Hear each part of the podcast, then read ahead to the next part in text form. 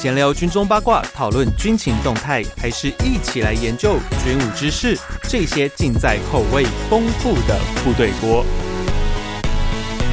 欢迎回到每周三吃过的时间，这里是部队锅，我是徐宇威。在七月八号早上的十一点半，发生了一个在国际上面很让人遗憾的事情，就是在日本的奈良发生了日本前首相安倍晋三遭到刺杀的一个事件。当然，其中在外界质疑的地方啊，就是凶手三上彻也为何可以突破维安的防守，在五公尺不到的距离可以连开两枪致命哦。那今天呢，我们就来聊到这种重要人物的防护，基本上他们是要怎么样的去运作，怎么样去构成？那在这个安倍的案例上面是有什么疏漏，还是说，诶，因为国情、一些政治文化的一个背景的关系，所以造成这种先天上面可能会出现这种无法避免的一种危机哦？那今天呢，我们请到的是一个。很有名的军事作家，也是战伤防护的教官赵武林，赵兄你好，主持人好，各位听众朋友大家好。一武林哥这一方面哦，因为最近啊，您会有一篇专论的文章哦，会刊出。当然，就是如果大家之后刊出的时候，大家可以过去阅读一下。那在这之前，我们就来先简单的聊一下这种人物的防护这部分，因为通常一般大家听到这种维安维安。呃，可能会有点搞不清楚状况啊，想说，哎，维安是整个安全防护嘛？其实他们好像只是单纯的就他们的老板，他们的任务核心就是在于要员的防护嘛，对不对？对，他的英文简单讲，PSD 就是所谓的 Personal Security Detail，嗯，就说他这个随护群，他是完全以他要维持的那个 VIP 为核心的，嗯，对，所以他其实对他来说，VIP 的安全跟稳定与否，那是他任务唯一成败的关键。嗯，所以变成说，其实整个空间的安全跟人的安全来比，它其实是只专注在于说，今天我要防护的那个人他安全，其实其他的事情我都不管，甚至连我自己我都不管了，对不对？其实这应该是一个类似像一个洋葱一样一层一层的概念，也就是说，今天他以 VIP 为核心没错，可是他是所谓的空间或现场安全，也同样是以 VIP 的安全为出发点。嗯，对。那一旦发生状况的时候，也就是万一这个现场空间不安全的时候，他必须退而求其次到下一层，也就是说，实际上去保护这个 VIP 了。嗯嗯，对，所以它是一层一层的这样子的观念，但是呃，始终不变是它都是以 VIP 为核心。是，对，基本上他们就是有两种嘛，一个就是排除现场的危险，另外一个就是。带他们的 VIP 离开，离开，对，基本上就这两种。所以在一些现场有事故，或者说像过去了，我们看到像我们以前之前的元首那一阵子，就是民怨比较高涨的时候，常常被丢鞋子啊，然后丢水瓶啊，甚至是那个有一次被丢书。哦，丢书那次其实是在媒体的那那一次那个那个案例，我觉得稍后我们可以来谈讨论一下，因为其实媒体算是一个在维安现场上很尴尬的一个情况。虽然说其实媒体一定会存在，但是媒体基本上我们要跟被保护者是相当近的一个距离，因为我们不可能远远拍拍不到啊，媒体这边抗议。可是，变成说在媒体的中间呢、啊，常常就会有一些人可能会趁隙而入。因为那一次案例其实就是个标准例子，就是有人混着，他没有说他是媒体，但他就看到媒体一群在那边等着要马英九就是经过，然后那时候他就混进那里面，就藏了一本书，一看起来好像也跟其他人没什么差别。那维安那时候其实也没注意到，然后当马英九经过的时候，把书丢过去了，而且丢到他。所以那个案子其实后来被检讨的蛮严重的，因为他们其实这个维安任务的成败与否有一个点呢、是在于说他那个风险有没有触及到被保护者的本身。那可是那个本书是碰到了马英九，所以其实那个任务算失败了。如果今天那个东西是个爆裂物什么之类的，哇，这个这个会是个非常不得了的事情哦。所以这种我觉得这种人身防护。有有一点就是在这种成败与否啊，其实我们可以看，就是你的那个人呐、啊，就是那个人。所以，变成说那个空间，我们刚刚像武林哥所提到，就是我们空间的安全。然后，另外一个就是，如果他不安全的时候，我们要想办法让他离开。这就是跟各位听众介绍一下，就是这种基本的维安防护的一个观念哦。但是在这种维安防护上面啊，通常那种人数的多寡，当然是跟身份啊，然后和他的政治地位，就是他的资源。有相关，像一些明星，可能他的资源就没那么多，有时候可能我安的房屋，他的那个保镖可能就只会有一位嘛，对不对？那个要看你现场状况判断。嗯嗯，对，因为其实怎么讲，不管你是要员、政治人物，还是还是重要的企业领袖，都一样。嗯，你非常重要的一件事情，其实是所谓的事前的 threat assessment，也就是威胁评估啊。就是假设今天，也许明星平常他们的。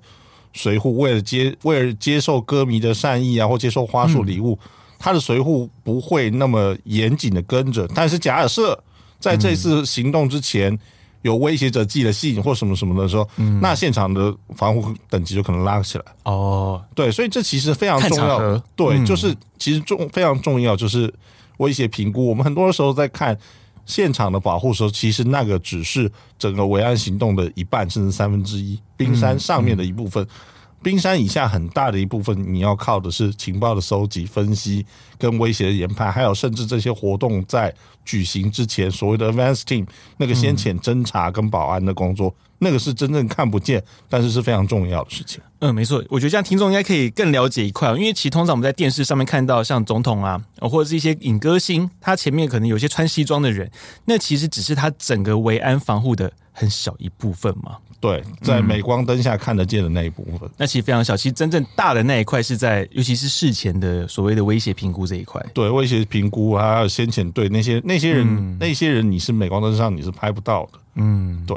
嗯，尤其而且像那个，像以总统来讲啊，我们除了内卫区之外，还有所谓的中卫跟外卫啊，都其实非常的复杂。因为其实今天我们这题目，我们可能不太会照脚本来讲，因为其实整个维安的体系，它是一个非常庞大而且复杂而且环环相扣的一个任务内容。尤其像之前在安倍这个事情发生的时候，那个我们在 Facebook 上面我们有讨论到，我就讲到一个就是。维安是有 SOP，可是暗杀本身没有 SOP 哦。对对，尤其像那个有一个电影叫做《那个人的一百种死法》嘛，就你要今天如果你要搞到一个人死，你有太多太多种方法。假设说我们以暗杀来说啦，你当然这次安倍就是被土造武器枪杀，可是其实还有狙杀，那甚至还有毒杀。那毒杀之外呢，你甚至可能还有刺，就是用刀刺的那种，就是钝钝呃冷兵器啦。冷兵器的那种刺杀方式，就你要刺杀一个人的方式真的是千奇百怪，你任何一个方式都有可能。可是，变说你维安，我们就只能用推，就是那种推演的方式，我们用各种的想定，然后制定了一套的 SOP，去很完整的，希望可以尽可能的保护我们的要员。可是，诶、基本上维安跟刺杀这两个，如果我们今天放一个天平上来比的话，其实维安的困难度真的终究是比较高的哦。你要刺杀一个人。你像以这一次的那个山上彻也来比哦，他虽然说是个诶，我们从新闻上看到，像他是个很缜密计划的一个人，然后他很冷静哦，甚至他连 B plan 啊，他怎么做，他都已经有设想好。可是其实，如果今天换成在一些额外的情境下，我们今天就来回到安倍这个地方来，先来聊一下。就如果今天稍微有一点的条件上面有变动的话，是不是期间这个案子就不会发生了？例如说，他可能在他在做土制炸药的时候，稍微有点纰漏，噗，爆了之类的。对，嗯呃，就我还是回到原点，就是你今天做一个威胁分威胁的评估、情报收集。如果今天凶嫌他是一个他会做攻击预告的人，嗯，对，或者是说他跟一些激进的团体、跟一些不满的组织有密切的关系，然后会在这些重要人物他们举行活动的。范围内出现的话，他被预防的几率就很高。嗯，对。那相对的，例如说，他今天在做一些土制武器出状况，那他被发现的几率也很高。嗯，或者说他今天使用的是制式枪械，那在追查枪械或追查这些贩售过程当中被查到，那还有可能。也就是说，今天他这个刺杀案之所以能够成功，他是从很多应该发生但是没有发生的。这个状况下，他被漏过去，因为就像你刚刚讲，暗杀跟维安的权衡一样，安全维护他只能从最可能、最主要的风险开始，一个一个逐项的去设定反制的措施。是对。可是当你这就像一层一层的滤网一样，当山上彻也这样子一个人，无论你从他的个性、从他的准备的武器、从他的计划，还有他判断现场维安，还有他接近角度来看，他都是从。一层一层滤网当中，那个非常少的几率当中过滤掉了，它被过滤掉了，所以它到最后成功。嗯，对。那这个当然，我们从客观立场来说，要员保护任务是失败了。嗯，对。可是这样子低的几率是存在的，我们必须必须面对一个事实，就是就像你刚刚讲，我要害死一个人，有很多很多的方法。嗯，对。尤其在日本一个相对治安比较好、枪械难以取得的国家。维安人员他必须要在政治人物的政治生命跟实体生命之间去做一个权衡，因为当你把政治人物放在一个 plastic glass 放在放在防弹玻璃后面变成一个白老鼠的时候，对他来说，他的政治生命生涯无疑是结束了，因为这代表他害怕死亡，他对暴力或威胁屈从，是，然后他跟老百姓是隔离的，嗯，嗯，所以对很多政治人物甚至明明星，他们会去违反，会去不愿意按照。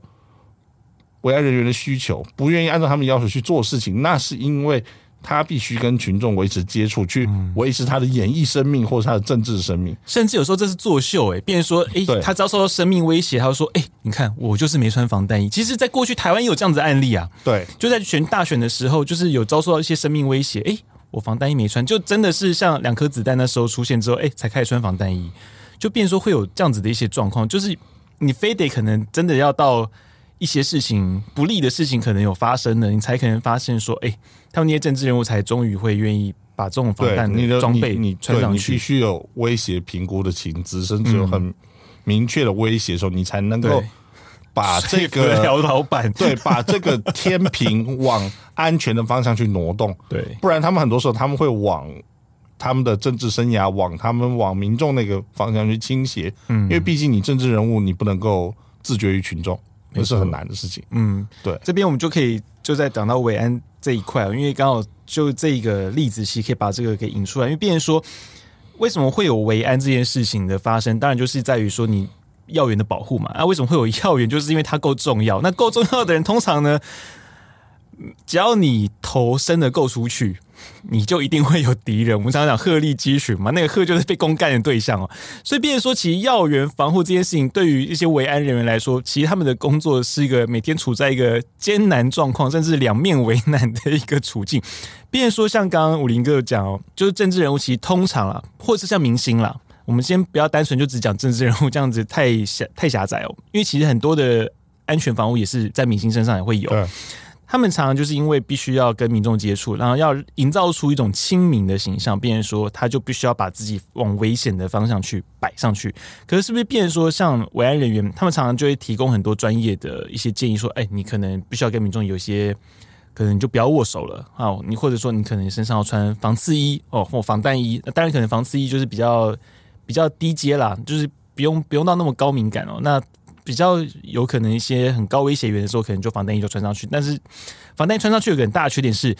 呃，看的就比较明显。尤其像那个之前总统大选的时候，一穿防弹衣，像那时候我记得啦，比较我年纪还比较小的时候，就宋楚瑜那时候两颗子弹嘛，那时候一出来的时候，宋楚瑜就穿了，然后那个衣服之鼓哦，那个真的你远远从镜头上看，就很明显就知道这个人穿了防弹衣。可是相对于民众。这其实都会有很多的政治效应出来，会不会变说，其实维安人员在做这些所谓的安全建议的时候，常常就必须要考虑到政治层面，哦或者说今天艺人的一些形象层面的问题，他们是不是常在这方面常常都会很两面为难，甚至说在于民众，你今天像呃选举的时候。民众想要跟候选人握手，那有些维安人员可能看到这些民众，哎、欸，觉得这个民众有这种风险，他可能就会稍微轻轻的推了一下下，就是不希望他靠太近。然后有些民众就很敏感，你知道吗？就哎、你为什么推我啊？你维安怎样啊？警察打人啊？什么之类就出现了。会不会变成说这些维安人其实他们常常处在一个两面为难、两边不是人的一个状况下？没有，其实严格来说，维安人员其实是。三面甚至更多面都不是人，因为他们除了 VIP 以外，我刚刚讲 VIP 以外还有民众，还有媒体，所以他其实夹在很多方面去这样的困难。那但是回到说呃呃，回到原点来讲，文案人员他是一个专业性的人，嗯，所以对他来说非常重要一件事情还是讲，就是你整个从风险评估到先遣到这个 PSD 的流程，也就是说，今天假设政治人物或明星他有特定要求。那我们就回到原来看，就是你今天威胁成绩有没有提高，或者说这个现场的状况是怎么样？如果说今天没有明确的威胁来源，然后现场状况是没有那么危险的话，维安人员就可能会退一步，就是说，好，我今天让你接触民众，嗯，但是接触民众，你是在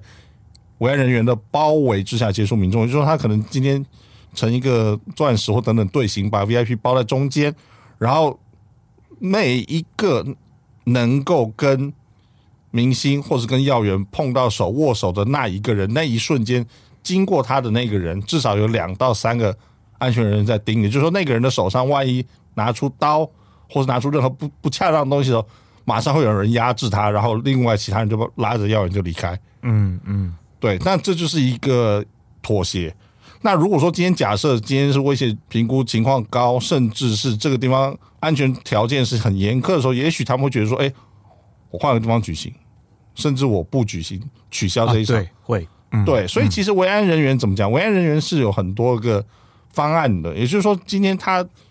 我们从最严格，我取消整个活动，嗯，到换地方，到我今天做一些适度的妥协调整。它其实都是一个一个方案，那这个方案就端视说，哎，到底有没有明确的威胁？端视说到底现场安全环境如何？然后思考以后，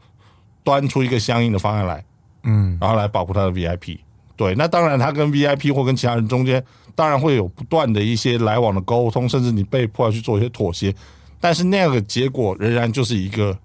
安全维护方案，就是他可能某些部分做了折中，做了调整。等等，这样子，嗯，所以变成说，整个在维安的环节里面，我们首重的其实反而是在很多人讲到说啊，你这些维安人员要多壮啊，要多强，其实反而在从刚刚武林哥所谈到的威胁评估，反而是最首重的一件事情，欸。哎，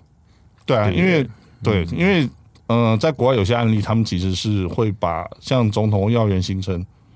他的附近的一些他们所谓的高风险的人会弄出来，嗯。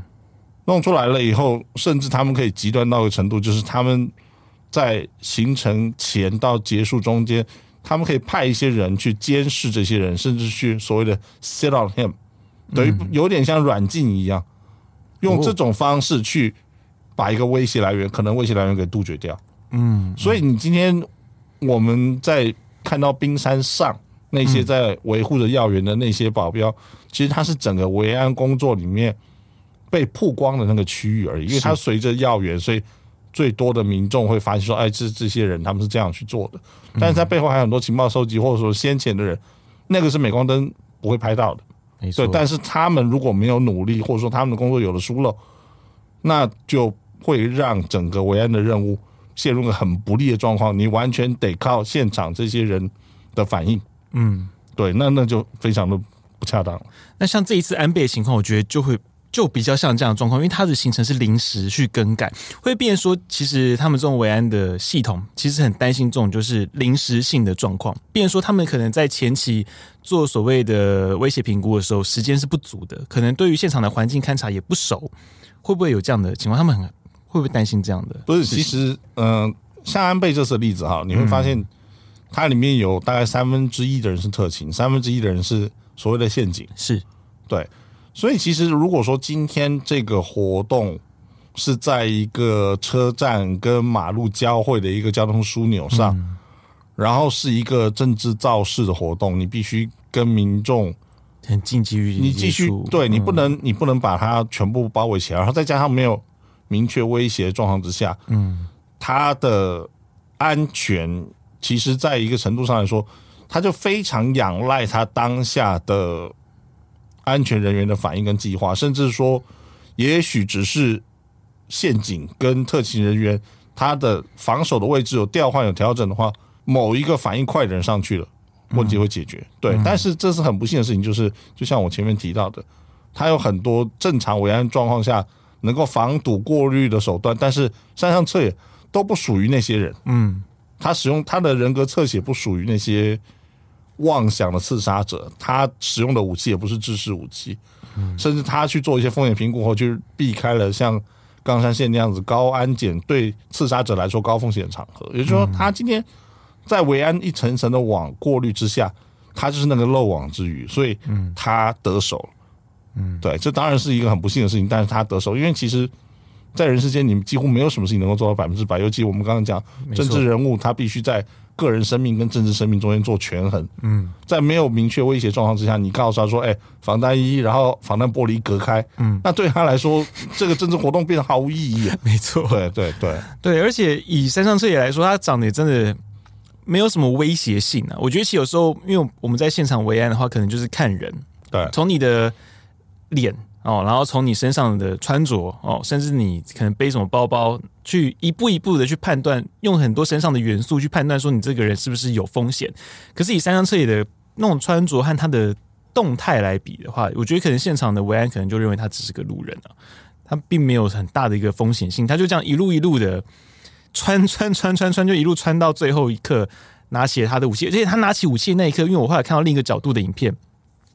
他拿起来的时候，维安只是把手，他前面其实已经有一个 SP 了，嗯，他就只是手举起来，但他并没有特别的去做更强制力的动作，就是说他可能认为他只是哦想要拍照的人，其实就像那时候新闻一开始出来讲说，哦，他可能就是伪装成相机，虽然说其他那一把土制枪跟相机还是有相当的差距啊，不过因为黑黑的嘛，又一块又长长的一桶，那可能维安在第一眼的时候判断就没有没有那么立即的把它判断出来是一个风险哦，所以这时候。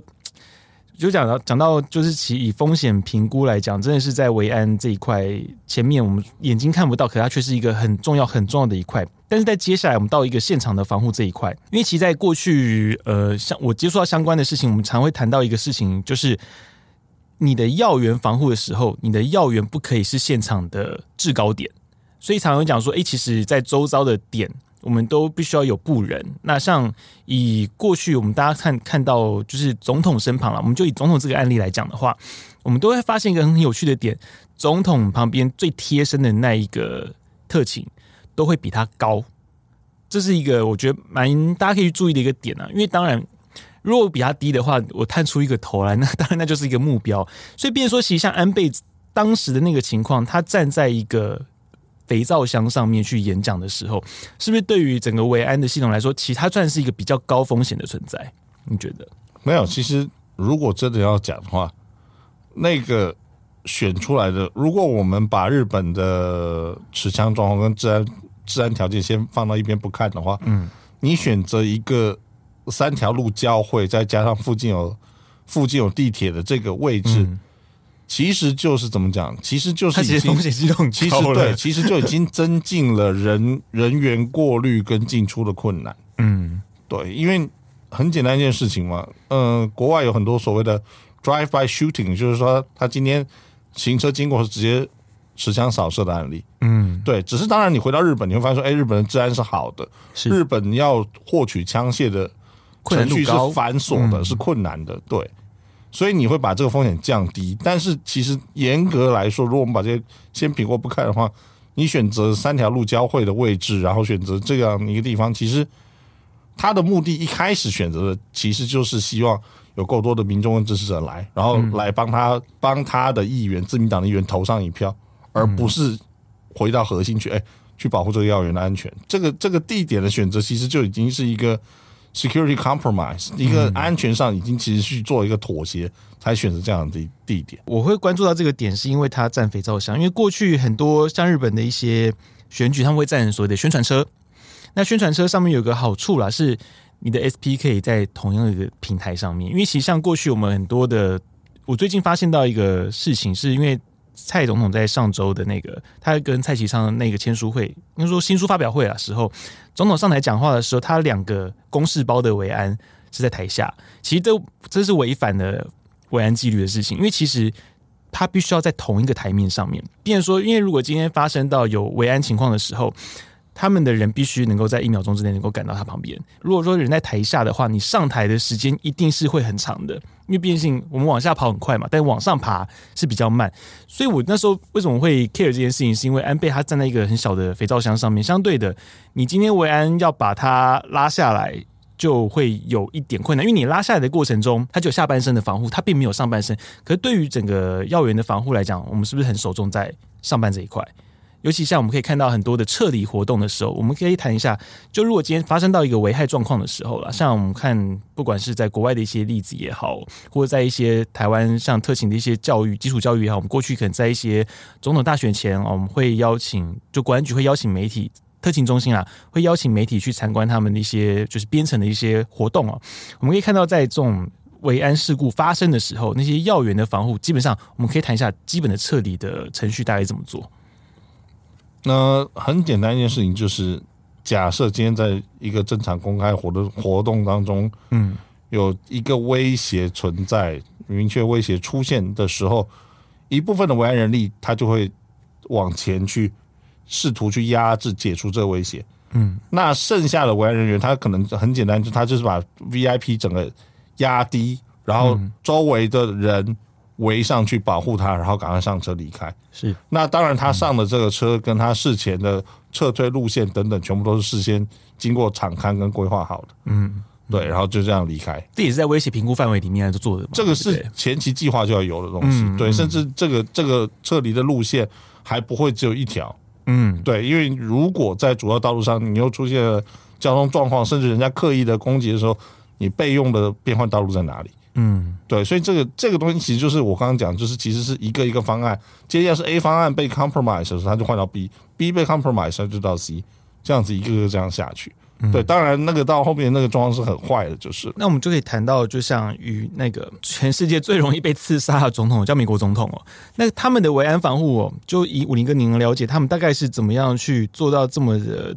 滴水不漏？当然相对啦，因为其实美国总统是有被刺杀过，像林肯啊，像甘乃迪都是被刺杀。其实包含像那个雷根，雷根，对，他是失败，对，他是失败的，他是被那个他的眼镜盒救了嘛。那当然。就是以密情局啊，因为他们有经历过这么多的案例，所以变成说他们现在有比较严谨的、更严谨的措施。可是相对于美国总统的维安防护，好像似乎就没有那么亲民，对不对？以你的了解，呃、嗯，甘乃迪为例嘛，敞篷的车上中枪，没错，对，所以你后来，嗯、所以后来很多事情就是因为这样子的威胁之后，总统他的坐车变成所谓的一个怪兽，他。嗯重就中一万五千磅，然后他除了防弹防什么以外，他还可以里面用负压的方式把一些有毒或什么东西排出去。嗯，对，然后他可以在车胎被击中的状况下照常行走。嗯，对，然后再来就是他他们有一个很特殊的编制，当然这是因为他们的预算很恐怖。如果你看呃 Secret Service 的话，它一年的保护任务大概预算是。十亿美金左右，嗯，然后以保护川普一家为例，他就花了大概一点二亿美一点二亿美金，然后其他的单位，假设你今天要去做做外围，假设你当地的警局或等等的，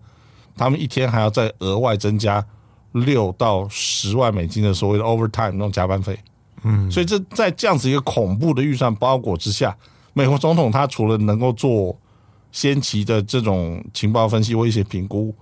借由国安体系，然后他的整个 PSD 的先遣任务做得非常完善。他的车队车子本身保护以外，他有一个很特殊的单位，它叫所谓的 Counter Assault Team。也就是说，今天假设我们一般是说，哎，要员受到威胁了，一部分的 PSD 人力去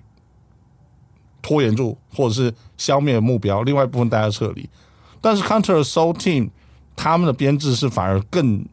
更具反击、更具攻击性，也就是，不管是白宫还是总总统的所谓的 motorcade 车队被攻击的时候，counter assault team 是会出去用全面压制性的火力。也就是说，PSD 你跟在总统旁边，你可能只有手枪或什么，但是 counter assault team 有人下去了，他们全部全部都是战斗装备。嗯嗯，对，全部都是战斗装备。所以一旦 PSD 受到威胁的时候，counter assault team 就会全面接手对威胁的接战。去压制威胁，但是一样，PSD 拉着美国总统撤离。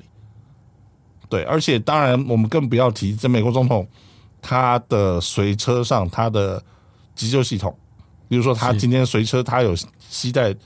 血液，然后有携带一些急救设备，嗯，然后他有医护人员跟着走，然后甚至整个沿途当中，我们刚刚讲撤离路线规划以外。能够临时，万一有必要的时候为总统进行手术的医院，然后必要的时候，我们从路面甚至从空中撤离，他们都有规划。所以就是在一个我刚刚提到一个前面这么庞大的预算之下，他能够帮美国总统做出一个这么滴水不漏的安全防卫网，因为那是非常砸钱的一件事情，非常恐怖的一件事情。听起来，真的很恐怖。对，可是相对于卸任来说，是不是他就失去了这样子的一个优势？这个有一个波折，就是美国总统本来是讲说，呃，他们本来是说任期就是终身保护制，嗯，后来被取消过一次，就是说今天最长时间是十年，在总统连同他呃不到十六岁的子女保护期是十年，但是后来到了前总统奥巴马时候，他又签了一个法案，就是又恢复到那个终身保护的制度。嗯嗯。但是当然，就是我们刚刚回到原点，就是十亿美金预算里面已经有一点二亿拿去保护现任元首，嗯、对，所以你不可能去要求，例如说小布希总统或者是什么其他的人全部都比照这样的待遇，嗯、不可能。对，这是不可能的事情，因为因为 因为这样子国安国安秘情局预算会无限制膨胀，没错。对，嗯，可是变上台湾啦，我们台湾的制度是依那个总统、副总统的卸任礼遇条例哦。我们是基本上你当几年总统，就职年对，对就职年多少，然后再往后推几年。像例如说，像马英九当了八年总统，他就有八年的礼遇。可是相对于吴敦义副总统，他就有四年的副总统任期，所以他就只有四年的礼遇。那变说在这结束之后，他就只能用呃，应该说。个人的名义去申请所谓的随护警局，对、啊、警局的随护，那是不是对于这种维安的防护来说，像台湾啦，因为可能我们的那个治安的层级没有到那么的严峻啦，所以变说是不是这样的情况还应付得来？您觉得呢？还是觉得其实某种程度上来说，这就是会有一些风险存在？没有，其实，嗯、呃，我必须这样讲，风险永远都存在。嗯，只是以就是我们回到原来，就是以台湾社会的治安状况跟。持枪的比率来说，嗯，这个风险简单讲，就是以现在制对现在制度而言，这风险是属于一个可接受的范围。是假设今天要快要选举了，或是某些党他要举行什么三中全会，很多要员聚在一起的时候，我们看到平常的这个单单跟警局申请水户等等，嗯嗯，随着情势势的变化，它就会成为一个不能接受状态了。所以在那个时候，可能就会加派警力，例如说今天国安局会帮。你当选人派出安全随护等等，或者是今天警局各地警局会去做这样额外做一个选选举造势活动现场的安全防护等等。嗯，所以这风险其实是一直都在，但它是流变的，是。它会随着，例如说选举到了，造势场合到了，或者是特定政策的取消或者是发表，嗯，因为你你很多政治策略会影响到特定利益团体，是没错，对，所以你有可能会引发一些怨恨，或是一些不满，或者是一些。这种事情，所以其实安全状况一直都在流变。那非常重要，其实就还是要回到原点，就是那个情报分析跟威胁评估。是，是对。因为刚刚讲到就是预算这个问题，因为其实你每动一个特勤的人力，那都是一笔的预算。可是相对于呃，你不管是卸任的也好，或者说在今天你任期中间，可能因为那个要员防护的需求增加或减少，我们就可以谈到内卫区这个部分。因为其实整个。呃，刚刚讲到第一个点是在于所谓的风险评估这一段，但另外一个在实体上面啦，你在真正运作的时候，就是在要员身旁的这一群内卫区哦，也是一个关键哦。可是这种内卫这一块，像以安倍来说，他旁边的那些 SP，尤其像这一次案子里面，我们所新闻上看到大概就是有七个嘛，差不多是七个，但好像。一开始新闻讲说好像就一个是警视厅的，然后剩下都是当地的。可是我就会觉得有点纳闷，是虽然说已卸任啊，但是因为他毕竟政治影响力是有足够的，人那么少，我我是有点讶异。但是这种内卫区的特勤人力，是不是一直以来有个特色，就是绝对不会换人？基本上从他一开始派给这个人之后，基本上这一群人就不太会变动了。以他们来说，可是可是、呃，很多东西你。嗯、呃，你回到现场环境若有变动，嗯，其实非常重要一件事情是，呃，不管你内卫或什么，非常重要是现场指挥官在看，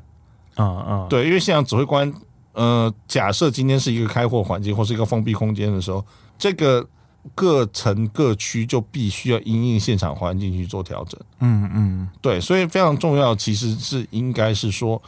现场指挥官他的调动调度，他觉得说。内卫区要怎么去设，然后按照他现在的人力去满足这内卫区需求，然后再一层一层往外去。嗯、那当然，如果你今天有些是特勤，有些是陷阱的话，彼此间的怎么讲？彼此间的合作或联系又变成一个非常重要的事情。因为对，因为这种事情的怎么讲？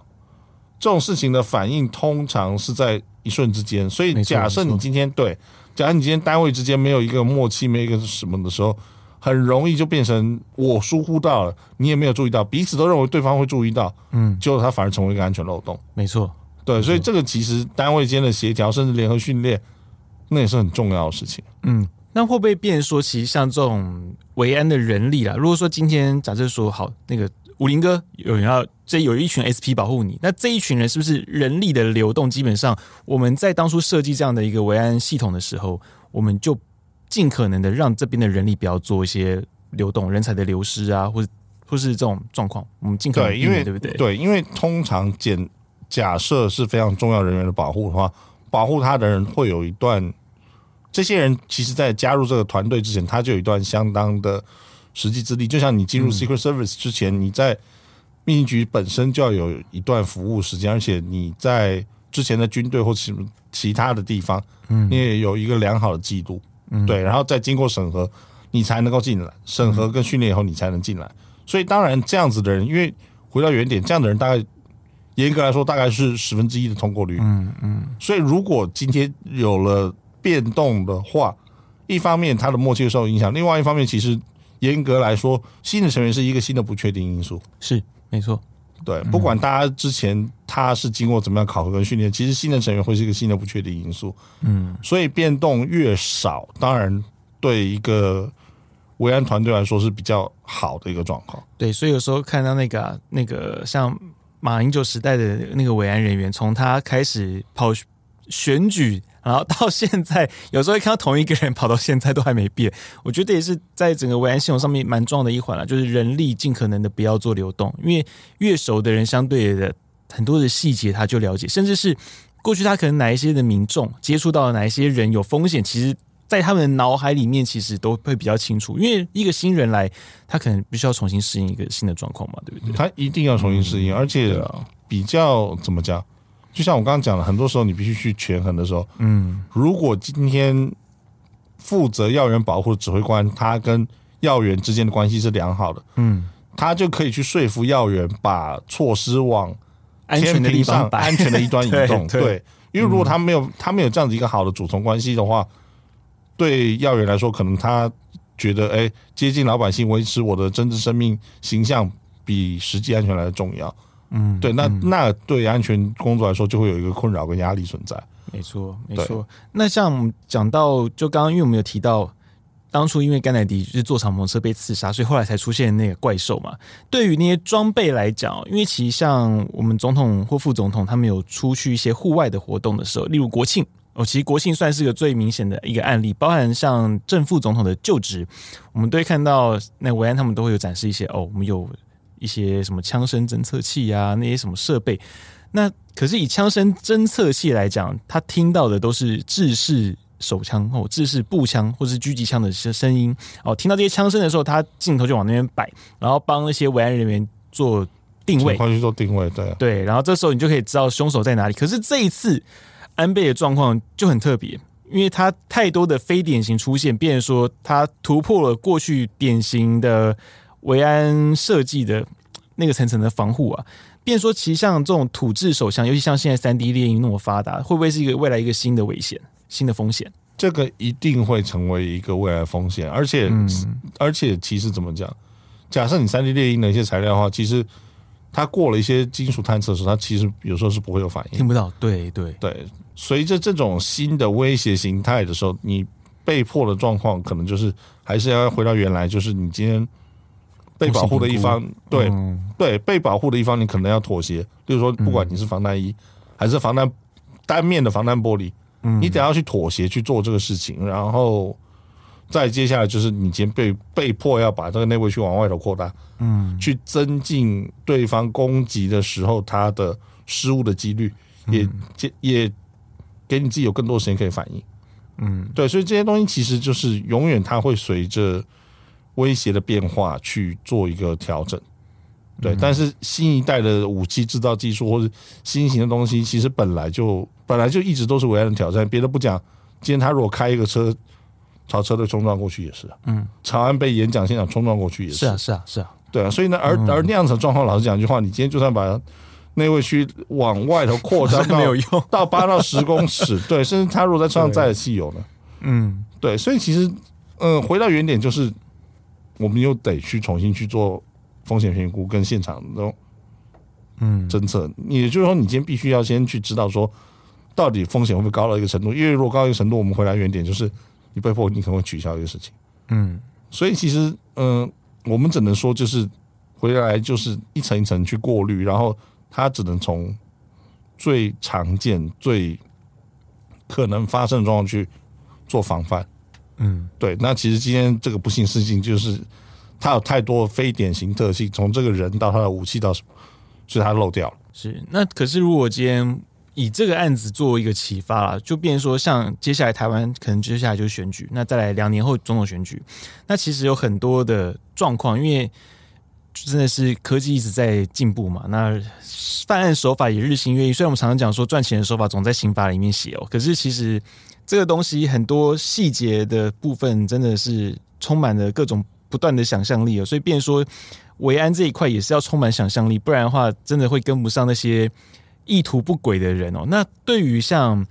台湾接下来可能很多的选举，那不然说像一些明星来台湾，那势必像演唱会，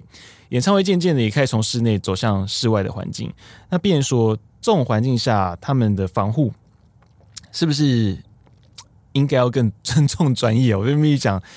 因为常常常我们可以看到，就是政治人物或者是像影歌星，常常会不顾自己安危啊。我们牺牲不顾自己安危，就是凸显自己的勇敢。可是，变说其实有时候胆小一点，好像也不是一件坏事，对不对？对，但是必须怎么讲？就是我回来，就是假设今天风险状况提高了，嗯，你就比较有可能去说服雇主把这个天平往安全端去移动。嗯，对，因为其实。回来回回到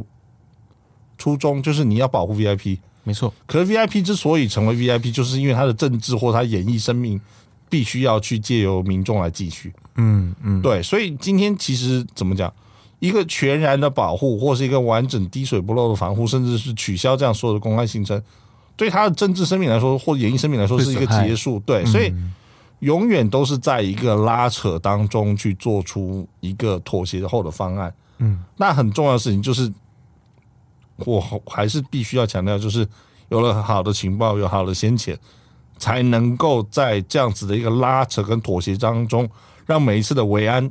比较占优势，是让暗杀者或是试图制造破坏者居于一个失败的地位。嗯，对，所以这其实每一次都是在。夸张的讲，每次都是其实有些像在斗智斗力。一方面你要跟可能的风险去做应付，一方面你也得去应付 VIP，你得告诉他说这些事情，也许你觉得不愉快，或是离你喜欢的群众老百姓很远，可是是基于什么因素？是对，所以其实维安你必须在一个很多的拉扯当中去维持专业性，这是很不容易的事情。嗯，然后我会另外想到一个问题，就是像那个以国防来讲，我们常常讲说贺阻力，贺阻力哦，对。这种维安有没有所谓的贺阻力的存在？因为我们常看到这个山上彻也，他就是因为前面一场的那个封闭环境，他要安检，对，他就不敢做了。对，可是像这种户外场合，就是因为觉得哎，好像有机会，所以他就做了，然后他也真的就做到了。会变说，其实像这种高风险的环境，有没有一些贺阻力的方式，可以让他们觉得说，哎，这种想暗杀他的人，想对他不利的人，因此而决定放手不做？当然，例如说，就像你、嗯、你讲说，像我们公安局每次水浒编程的时候，他有一个那种示范的活动，或是一个，是或是一个媒体参访，或者说今天你在很多像美国元首重重要场合，你会发现那些他到之前就已经在准备部署那些 counter assault team，嗯，或者是在各个制高点的那些 counter sniper team，嗯，那些东西其实都在告诉别人，就是说你不要来。触这个法网，那个都是其实是对一些心怀不轨的人事先给予的一些贺阻，因为让你知道说，其实你所能想到的危害 VIP 的方式，其实我们都有应对之策，而且我们应对完后，你会处于一个非常不愉快的状况，所以对，所以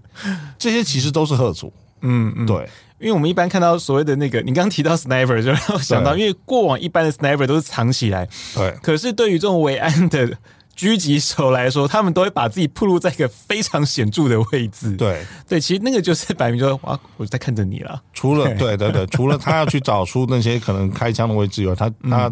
他也有一种那种公开的，就是告诉你说，我有做到安全防护这样子。对，嗯嗯，我觉得这其实是一个很重要的一环啊。变说，其实像。